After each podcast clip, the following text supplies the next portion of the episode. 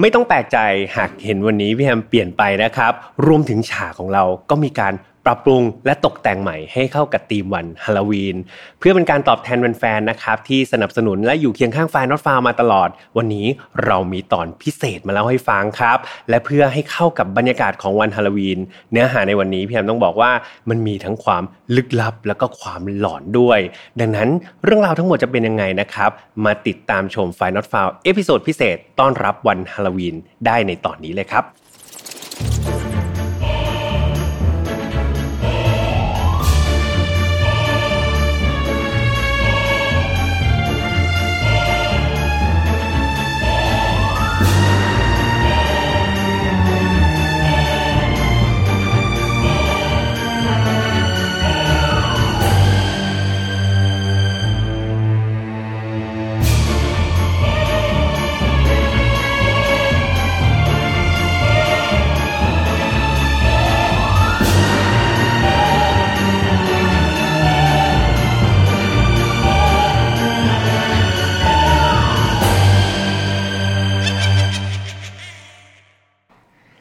สวัสดีครับ ยินดีต้อนรับเข้าสู่ File Not Found พอดแคสต์นะครับวันนี้คุณอยู่กับผมแฮมทัชพลเช่นเคยครับ ไม่ต้องแปลกใจนะครับ วันนี้เราไม่ได้เจอกันในวันอังคารนะครับ แต่ว่าเรามากันใน episode พิเศษครับ เพื่อต้อนรับวันฮาโลวีนเนาะเป็นธีมของวันฮาโลวีนจะเห็นเลยนะครับ ว่าวันนี้น้องๆเนี่ยมี prop มากมายนะครับลงทุนไปกว่า 1,000 ล้านนะครับ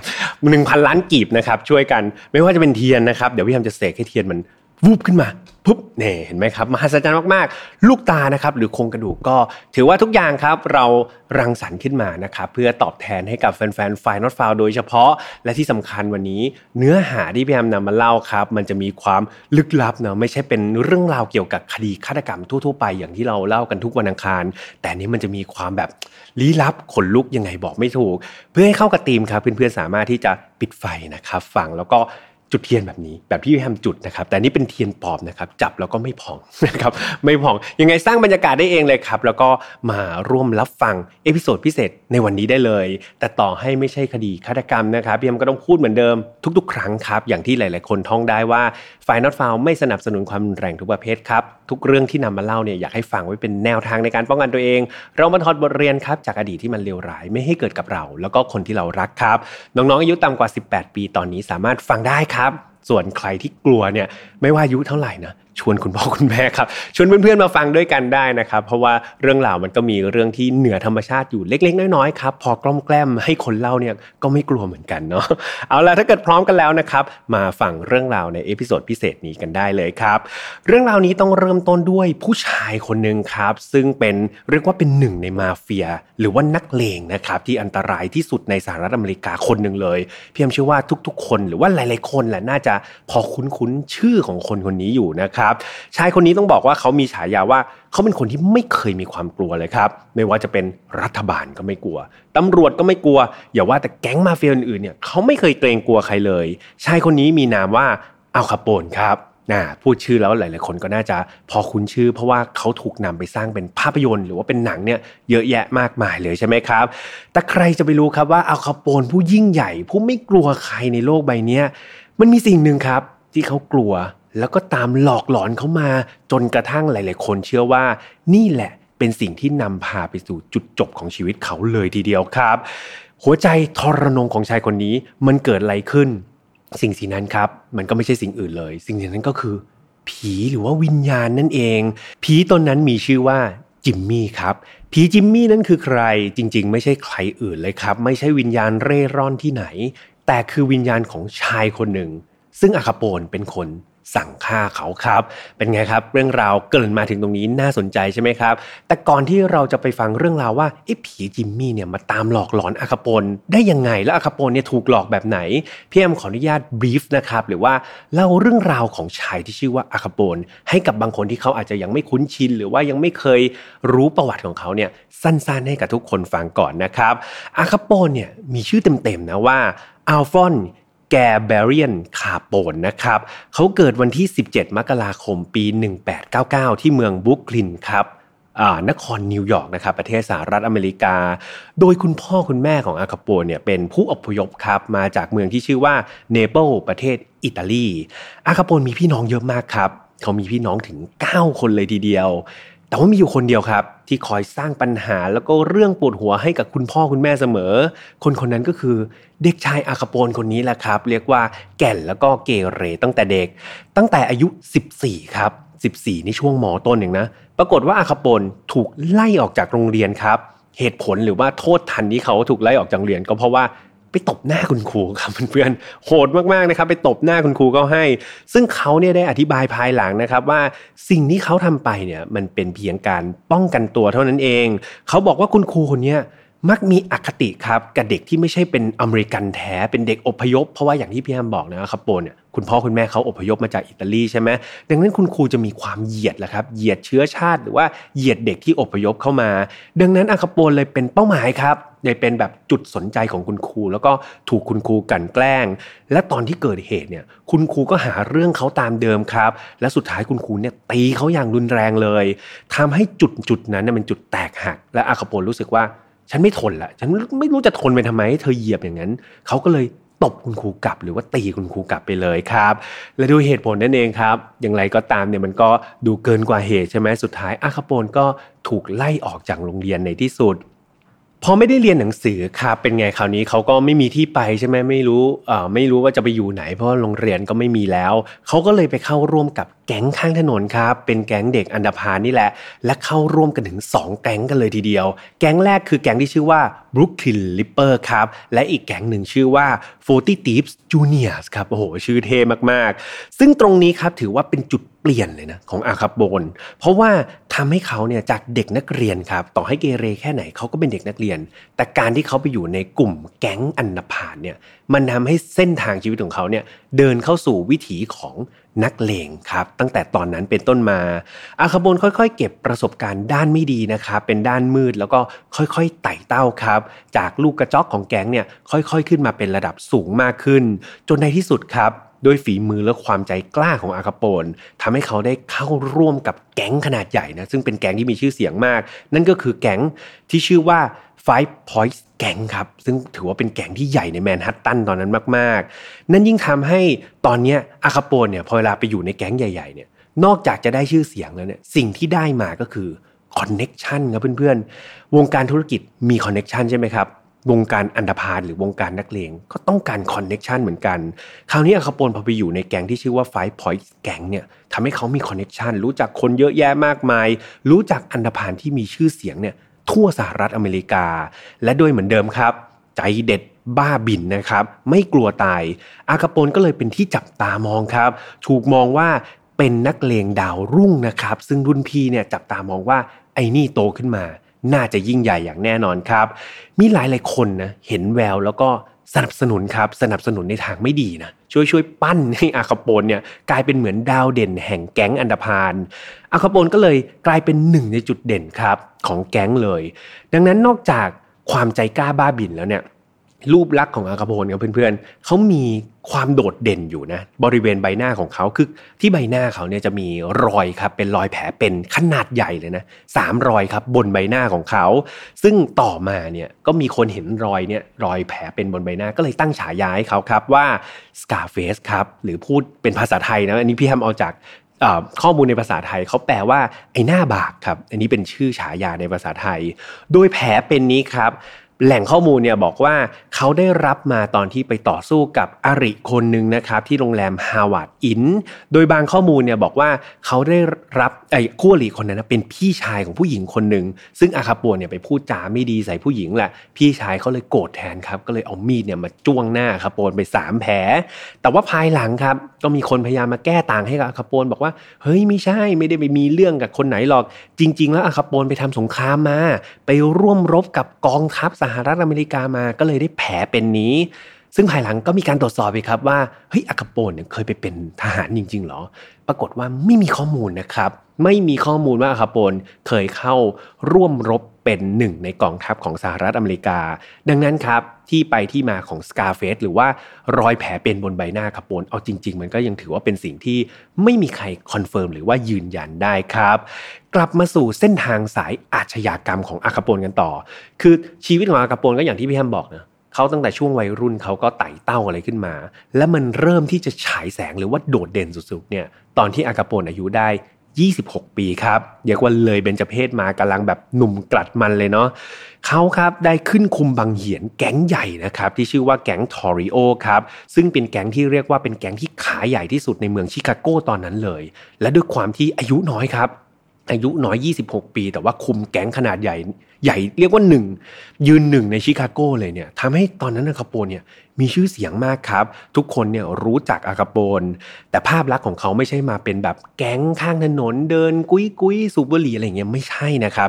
ภาพลักษณ์ของอาคาโปนตอนนั้นต้องบอกว่ามีการออกสื่อแล้วเขาดูดีมากๆครับอาคาโปนมักจะสวมสูทครับ ผูกไถ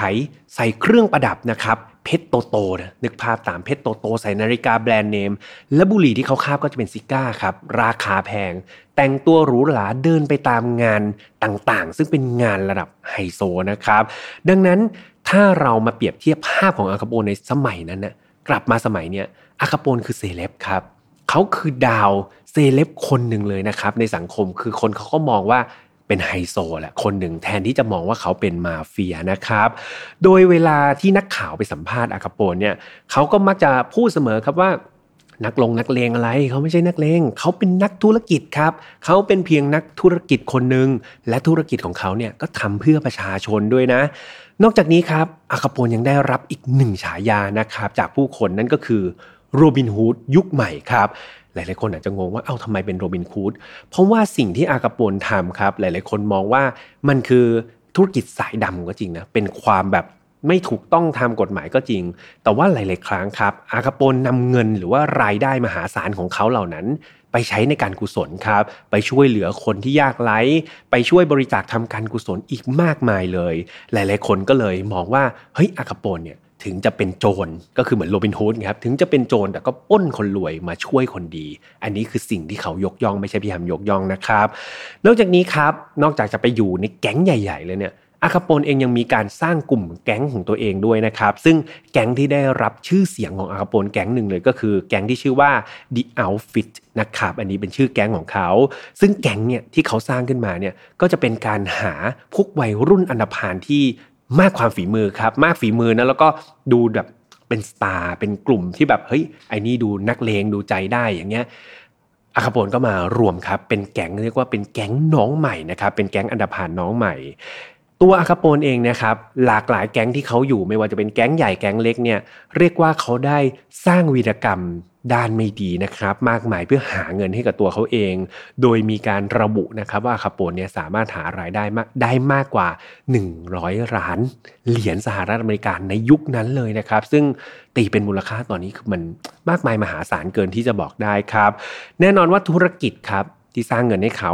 ล้วนเป็นธุรกิจที่ผิดกฎหมายหมดเลยครับ ยกตัวอย่างเช่น การขายเหล้าเถื่อนนะโหเป็นธุรกิจที่สร้างชื่อแล้วก็สร้างรายได้ให้กับอาคาโปนเป็นอย่างมาก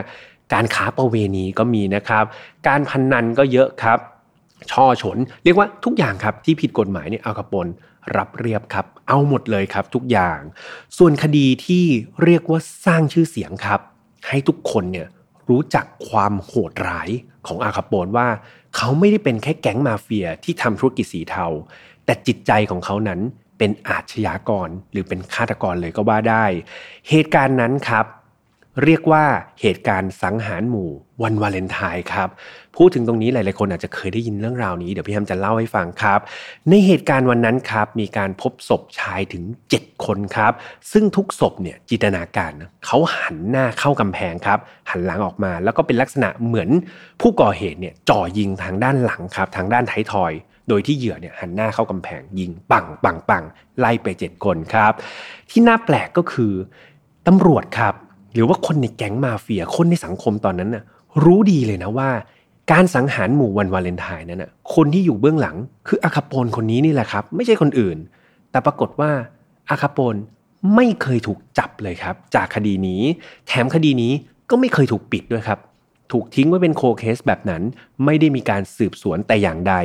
เรียกว่าทิ้งไว้ท่ามกลางความคุมเครือของสังคมครับ แล้วก็มีหลายๆคนเนี่ยตั้งข้อสงสัยในกระบวนการยุติธรรมของสหรัฐอเมริกาในยุคนั้นกันเลยดีเดียว และคดีนี้เองครับ สังหารหมู่วันวาเลนไทน์นี่แหละ ที่จะทำให้ทุกคนได้รู้จักกับจิมมี่ครับ ยังจำจิมมี่ที่แพมเกริ่นตอนแรกได้ใช่ไหมจิมมี่คือตัวละครสำคัญ หรือว่าจะกลายมาเป็นผีจิมมี่ที่คอยหลอกหลอนอาคาโปนไปตลอดชีวิตนั่นเอง ก่อนจะไปเล่าถึงจิมมี่ครับ ต้องพาทุกคนไปรู้จักกับอีกหนึ่งตัวละครที่สำคัญครับ ชายคนนั้นมีชื่อว่าจอห์นบัคมอร์แรนครับ หรือว่าทุกๆ คนเนี่ยจะเรียกชื่อเล่นๆเขาว่า บัคนะครับอันนี้เป็นชื่อคนนะบัคเนี่ยถือว่าเป็นอีกหนึ่งมาเฟียครับหรือว่าเป็นอีกหนึ่งอันธพาลที่มีชื่อเสียง เรียกว่าขี่ขี่กันมากับอาคาโปนเลยนะ และเขาเนี่ยก็มีอิทธิพลในชิคาโกเหมือนกันครับ แต่ว่าเขาเนี่ยจะคุมฝั่งเหนือ เรียกว่าฝั่งเหนือสิงเหนือเนี่ยเป็นเขาครับบัคส่วนเสือใต้ก็คืออาคาโปนก็เรียกว่าฮึมฮึมกันอยู่แล้วครับ แก๊งมอร์เรนของบัคครับ ธุรกิจหลักเลยเนี่ยก็คือการขายเหล้าเถื่อนครับ เหมือนกันเลยเห็นไหมธุรกิจสีดำแข่งกันเหมือนกัน จู่ๆครับในวันวาเลนไทน์เนี่ยปรากฏว่าทางแก๊งของมอร์เรนหรือว่าแก๊งของนายบัคเนี่ยได้รับการติดต่อจากชายคนหนึ่งครับ เพื่อขอซื้อเหล้าเถื่อนจำนวนมากจำนวนหนึ่งเลยนะ เมื่อไปถึงครับ ปรากฏว่าพอไปยังสถานที่นัดหมายเนี่ยแทนที่จะเจอคนที่ติดต่อเพื่อมาซื้อเหล้าเถื่อนเนี่ยปรากฏว่าเจอกลุ่มของเจ้าหน้าที่ตำรวจแทนครับ ซึ่งได้แสดงตัวจับกลุ่มทันทีเพราะว่าเหล้าเถื่อนผิดกฎหมายใช่ไหมตำรวจกลุ่มนั้นครับ ก็แสดงหมายตำรวจนะแล้วก็ทำการจับกลุ่มสั่งให้ลูกน้องของบัคถึง 7 คนครับ ที่ขนเหล้าไปในวันนั้นเนี่ย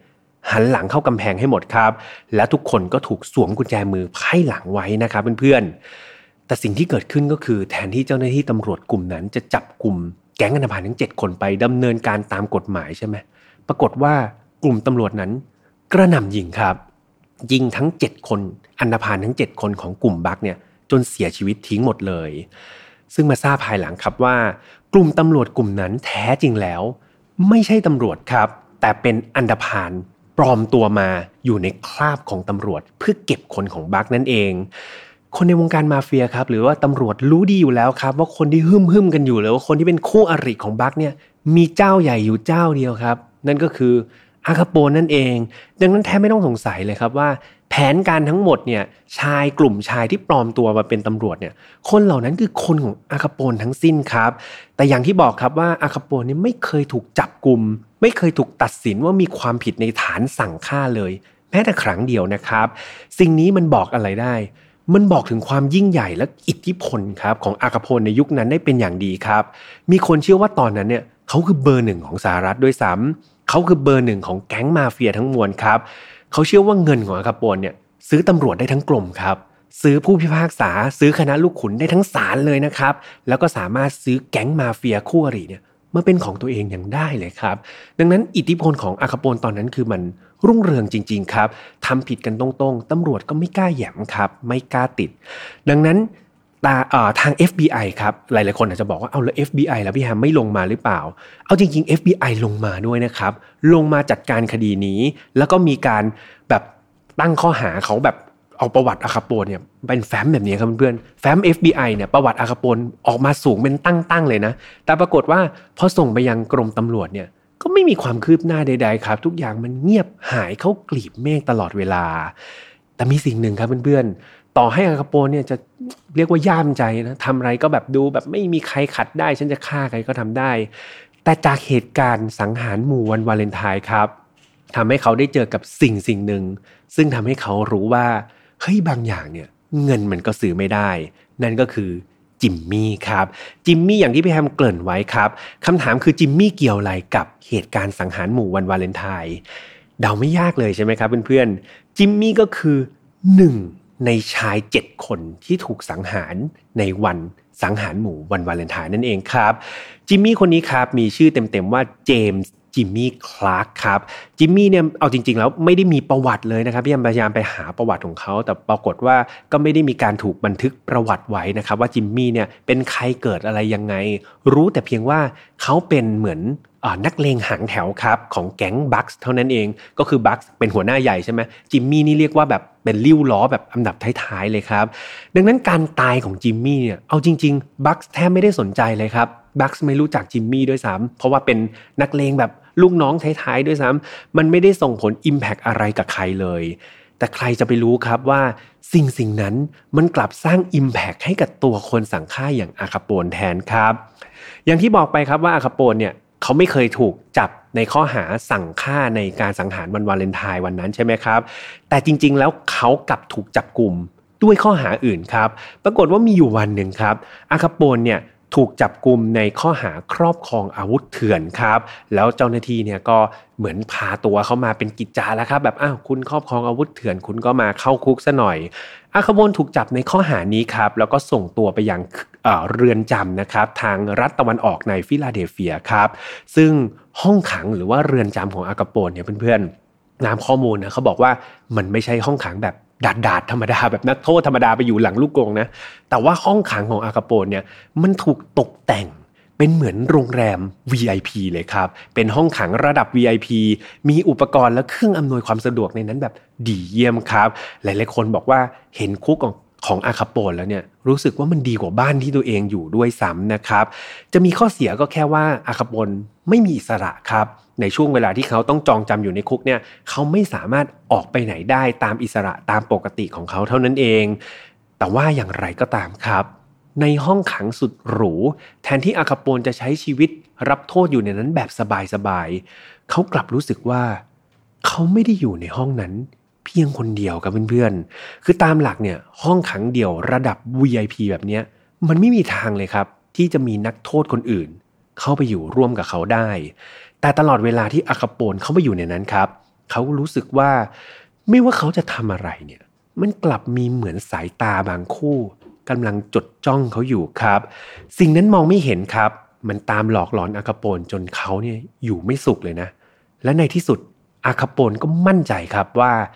สิ่งที่จับตาดูเขาอยู่นั้น ก็คือวิญญาณครับ หรือว่าผีนั่นเอง และดวงวิญญาณนั้น อากาปนมั่นใจครับว่ามันคือดวงวิญญาณของชายที่ชื่อว่าจิมมี่หนึ่งในชายที่ถูกสังหารในวันสังหารหมู่วันวาเลนไทน์นั่นเอง ในช่วงเวลากลางคืนครับ นักโทษที่อยู่ห้องข้าง หรือแม้แต่ผู้คุมเนี่ยจะคุ้นชินกับเสียงกรีดร้องครับ เสียงตะโกนครับ ซึ่งมันก็ไม่ใช่ของใครนะ แต่มันเป็นของอาคาโปนครับ ชายซึ่งแบบเราจินตนาการภาพนะเขาไม่เคยเกรงกลัวใครเลย แต่ปรากฏว่าเขานั่งร้องไห้ครับ เขานั่งตะโกนโวกเวก แล้วก็ร้องขอชีวิตอยู่ในห้องขังของตัวเอง แทบทุกคืนครับ ลักษณะการตะโกนออกมาคือเขาตะโกนเหมือนอ้อนวอน เขาพูดประมาณว่าจิมมี่ออกไปจากฉันสักทีเถอะ แกช่วยปล่อยฉันไว้ตามลำพังได้ไหมลักษณะอย่างนั้นเนี่ยจิมมี่เมื่อไหร่นายจะไปจากฉันสักที นี่คือสิ่งที่แบบ อาคาโปนคล่ำควรครับ ตลอดเวลาที่อยู่ในเรือนจำเสียงของอาคาโปนมันดูทั้งหวาดกลัวครับ แล้วก็โศกเศร้าในเวลาเดียวกัน นอกจากเสียงโวกเวกในตอนกลางคืนแล้วครับ แม้แต่ตอนกลางวันเอง นักโทษหลาย ๆ คนเลยนะพูดเป็นเสียงเดียวกันเลยครับว่า พวกเขามักจะเห็นอาคาโปนเนี่ยพูดคนเดียวครับ แต่การพูดคนเดียวนั้นมันแปลกตรงที่ว่าบทสนทนาเนี่ยมันไม่ใช่บทสนทนาของการพูดคนเดียว แต่เหมือนอาคาโปนกำลังพูดกับใครบางคนอยู่ แต่เขาอยู่ในห้องคนเดียวซะมากกว่าครับอาคาโปต้องทนทุกข์อยู่ในห้องขังสุดหรูแบบนั้น พร้อมกับสิ่งที่เขาเชื่อว่าคือวิญญาณของจิมมี่ครับ จนกระทั่งอาคาโปเนี่ยพ้นโทษออกจากคุก ตอนนั้นเขามั่นใจแล้วครับว่า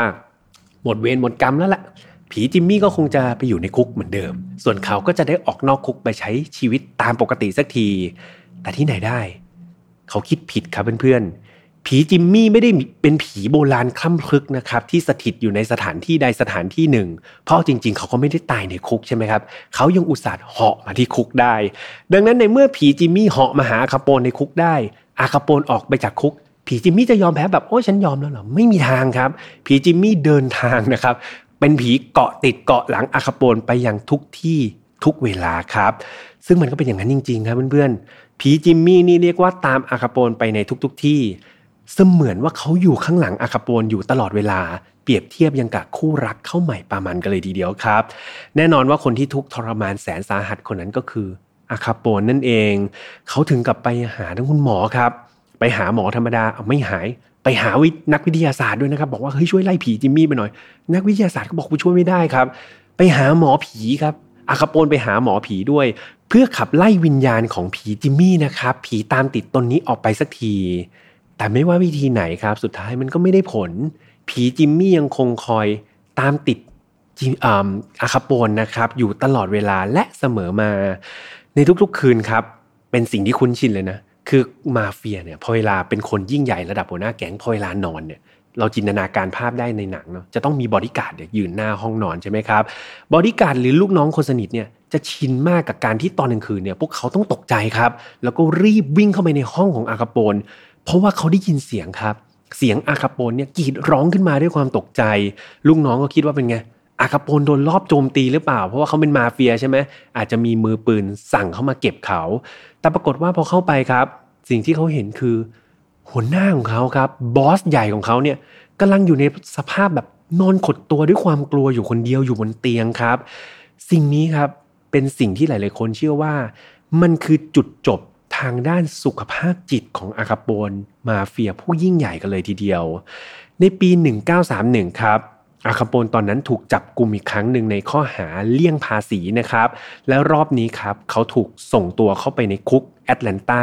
และต่อมาเนี่ยก็ถูกย้ายไปยังคุกที่มีชื่อเสียงอย่างอัลคาทราซนะครับ ในช่วงนั้นเนี่ยอาคาโปนเนี่ย เขามีโรคประจำตัวด้วยครับ คือเขาเริ่มเจ็บป่วยเป็นโรคซิฟิลิส ซึ่งเป็นโรคติดต่อทางเพศสัมพันธ์นะครับ เอาจริง ๆ ตัวอาคาโปนเองเนี่ยเขารู้นะว่าเขาเนี่ยเป็นซิฟิลิสมาระยะหนึ่งแล้ว แต่ว่าในยุคสมัยนั้นครับ การเป็นโรคลักษณะนี้มันเป็น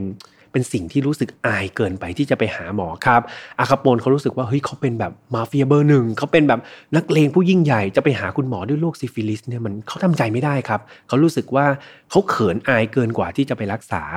ดังนั้นเขาก็เลยปล่อยครับปล่อยให้ตัวเองเป็นซิฟิลิสแบบนั้นไปเรื่อยๆ อาการเจ็บป่วยของเขามันก็ดูแย่ลงเรื่อยๆครับ มีข้อมูลว่าซิฟิลิสเนี่ยมันค่อยๆลุกลามนะครับ ขึ้นไปยังสมองของอาคาโปนด้วย และนั่นมันส่งผลให้อาคาโปนเนี่ย มีอาการทางจิตครับหรือว่าคุ้มคลั่งมากกว่าเดิมซะอีก โดยเฉพาะอาการหวาดกลัวผีจิมมี่ครับเดิมทีสมองปกติเนี่ยก็หวาดกลัวอยู่แล้ว คราวนี้ซิฟิลิสครับส่งผลต่อกระบวนการคิดทางสมองหรือสภาพจิตของเขาทำให้อาการกลัวผีของอาคาโปนเนี่ยเป็นทวีคูณเลยครับ พฤติกรรมของอาคาโปนเนี่ยดูไม่ปกติเข้าขั้นประหลาดเลยนะครับ จนสุดท้ายเนี่ย ศาลได้มีการพิจารณาใหม่ แล้วก็ปล่อยตัวเขาสู่สังคม คือยังไม่ทันรับโทษครบกำหนดนะก็ปล่อยตัวไปก่อน โดยให้เหตุผลว่าอาคาโปเนี่ยเป็นนักโทษชั้นดีครับ มีพฤติกรรมที่ดีในคุกก็เลยปล่อยตัวไป ให้เขากลับสู่โลกภายนอกได้อย่างสงบสุขนะครับ ตลอดเวลาที่อาคาโปนมาอยู่นอกคุกเนี่ยเขายังคงมีอาการประสาทหลอนเหมือนเดิมครับ แล้วก็มีอาการแปลกๆอยู่หลาย ๆ ครั้ง สุดท้าย อาคาโปนได้เสียชีวิตลงครับที่ Palm Island Estate นะครับในปี 1947 ด้วยวัยเพียง 48 ปีเท่านั้นนะครับ ก็เรียกว่าอายุน้อยมากๆ โดยอาการทางประสาทของอาคาโปนครับหลายๆคนเนี่ยวิเคราะห์นะครับว่าเฮ้ยจริง ๆ แล้ว วิญญาณหรือว่าผีจิมมี่เนี่ยชายที่เขาไปสังหารเนี่ยมันมีอยู่จริงหรือเปล่า คืออาการแบบนี้ครับหลาย ๆ คนก็บอกว่า มันน่าจะได้รับผลกระทบจากโรคซิฟิลิสหรือเปล่า คืออาคาโปนครับอย่างที่บอกว่าเขาเป็นโรคเนี่ยเขารู้ตัวมาสักระยะแล้วนะ อย่างที่พยายามบอกว่าข้อมูลที่บันทึกมาเนี่ยมาทราบภายหลัง แต่ไม่มีใครรู้เลยครับว่าโรคซิฟิลิสเนี่ยอาคาโปนเป็นมานานหรือยัง ซึ่งหลาย ๆ คนเชื่อว่าซิฟิลิสเนี่ยมันมีการลามนะครับขึ้นขึ้นไปยังระบบสมอง แล้วก็อาจจะกระทบกระเทือน ทางด้านสุขภาพจิตของอาคาโปนได้ และพอเขาไม่ยอมรักษาครับทำให้อาการเนี่ยเขาก็แย่ลง พอแย่ลงก็เกิดอาการทางจิต เกิดอาการทางจิตก็เกิดภาพหลอนครับ ดังนั้นหลายๆคนก็เชื่อว่าผีจิมมี่ไม่มีจริงหรอก แต่มันเป็นผลกระทบจากโรคซิฟิลิสของอาคาโปนมากกว่าทำให้เขาเกิดภาพหลอนมาอันนี้คือฝั่งวิทยาศาสตร์นะครับ แต่หลายๆคนที่เชื่อไสยศาสตร์เนี่ยก็เชื่อว่าไม่จริง ไม่ใช่โรคซิฟิลิสหรอก ความจริงแล้วคือวิญญาณของจิมมี่นั่นแหละ ต่างหากที่มีจริงนะครับ เขาเชื่อว่าคนแบบอาคาโปนเนี่ยทำชั่วทำบาปทำกรรมมามากมาย สุดท้ายเขาต้องเจอดีแน่ ในเมื่อเงินมันซื้อได้ทุกอย่างใช่ไหมซื้อตำรวจได้ ซื้อศาลได้ ซื้อแก๊งมาเฟียซื้ออะไรได้ แต่เขาซื้อผีไม่ได้ครับเขาก็เชื่อว่าผีนี่แหละคือสิ่งที่พระเจ้าส่งมากำราบนะครับ อันดาพานอันดับหนึ่งให้สยบให้รู้ว่าเขาไม่ใช่เบอร์หนึ่งนะ มันยังมีบางสิ่งที่เขาไม่สามารถควบคุมได้ครับ มีหลายๆคนเนี่ยเชื่อว่า ตราบจนวินาทีสุดท้ายของอากาโปนเนี่ยต่อให้เขามีเงินทองมากมาย เขามีชื่อเสียงมากมายครับ แต่สิ่งที่เขาไม่มีเลย คือความสุขครับ สุดท้ายแล้วจวดจมลมหายใจสุดท้ายของอาคาโปน เขาต้องอยู่ด้วยความหวาดกลัว เขาอยู่ด้วยอยู่ด้วยการแบบความรู้สึกที่ถูกหลอกหลอนครับ เหมือนกับหลาย ๆ คนที่เป็นเหยื่อของเขา ที่ต้องกลัวเขาที่ต้องจบชีวิตเพราะเขานะครับ หรือต้องถูกอิทธิพลของเขาเนี่ยหลอกหลอน สิ่งนี้มันเป็นเหมือนเคราะห์กรรมนะครับ ที่มันย้อนกลับไปหาตัวอัลคาโปนเอง ด้วยอาจจะเป็นผลจากโรคซิฟิลิส หรือว่าดวงวิญญาณของจิมมี่ก็ตามนะครับ และนี่ก็คือเรื่องราวนะครับชีวิตในอีกแง่มุมหนึ่งของมาเฟียที่ยิ่งใหญ่ที่สุดคนหนึ่งนะครับในหน้าประวัติศาสตร์อย่าง อัลคาโปน แล้ววันนี้พี่แอมนำมาเล่าให้ฟังเป็น episode พิเศษสำหรับรายการ File Not Found นะครับ เป็นยังไงกันบ้างครับเพื่อนๆลองปรับเปลี่ยนนะครับมาเป็นเรื่องราวที่มันดูมีความแปลกนะครับ หรือว่าหาฟังยากๆขึ้นมานิดหนึ่งพี่แอมเชื่อว่าน้อยคนนะครับ ที่จะเคยได้ฟังเรื่องราวในอีกมุมหนึ่งของอัลคาโปนแบบนี้ ชื่นชอบยังไงนะครับ คอมเมนต์กันไว้ได้นะครับ อ้อนทีมงานเยอะๆนะครับ เดี๋ยวทีมงานจะได้แบบ มาขู่เข็ญพี่แอมนะครับ ให้ทำ episode พิเศษอย่างนี้ออกมาเรื่อยๆนะครับเห็นน้องๆบอกว่าจะมีออกทุกเทศกาลดังนั้นพี่แอมก็ภาวนาให้เทศกาลมันไม่มีบ่อยๆนะครับจะได้มีทำสต็อกได้ทันนะครับล้อเล่นครับจริง ๆ ก็อยากเจอทุกคนให้บ่อยที่สุดเท่าที่จะทำได้ ยังไงวันนี้นะครับเนื่องในวันฮาโลวีนก็ใครอยากจะไปปล่อยผีนะครับหรืออยากจะไปปาร์ตี้ก็เอาให้มันพอดีพอดีนะครับถ้าเกิดจะมีการดื่มก็อย่าลืมเมาไม่ขับนะครับเพื่อนๆหรือว่าช่วงนี้แบบ กลัวโควิดก็ดื่มในบ้านนะครับ สังสรรค์ไม่ดื่มแอลกอฮอล์ก็ได้ครับแบบพี่แฮมเนี่ยแพ้แอลกอฮอล์โอ้โหหน้าตาดูเป็นคนไม่ดีแต่สุขภาพดันดีนะเพราะว่าแพ้แอลกอฮอล์ก็ดื่มน้ำผลไม้ฉลองกับครอบครัวหรือคนที่เรารักก็ได้ ยังไงขอให้ทุกคนมีความสุขครับ ไม่ใช่แค่เทศกาลนี้ แต่ว่ามีความสุขในทุกๆวันนะครับ ยังไงดูแลตัวเองด้วย แล้วเจอกันใหม่ในเทศกาลหน้านะครับสำหรับวันนี้ลาไปก่อนครับแฮปปี้ฮาโลวีนนะครับสวัสดีครับ พบกับเรื่องราว ที่คุณอาจจะหาไม่เจอ แต่เราเจอใน f i n a l f a r Podcast Presented by Dina t o n i w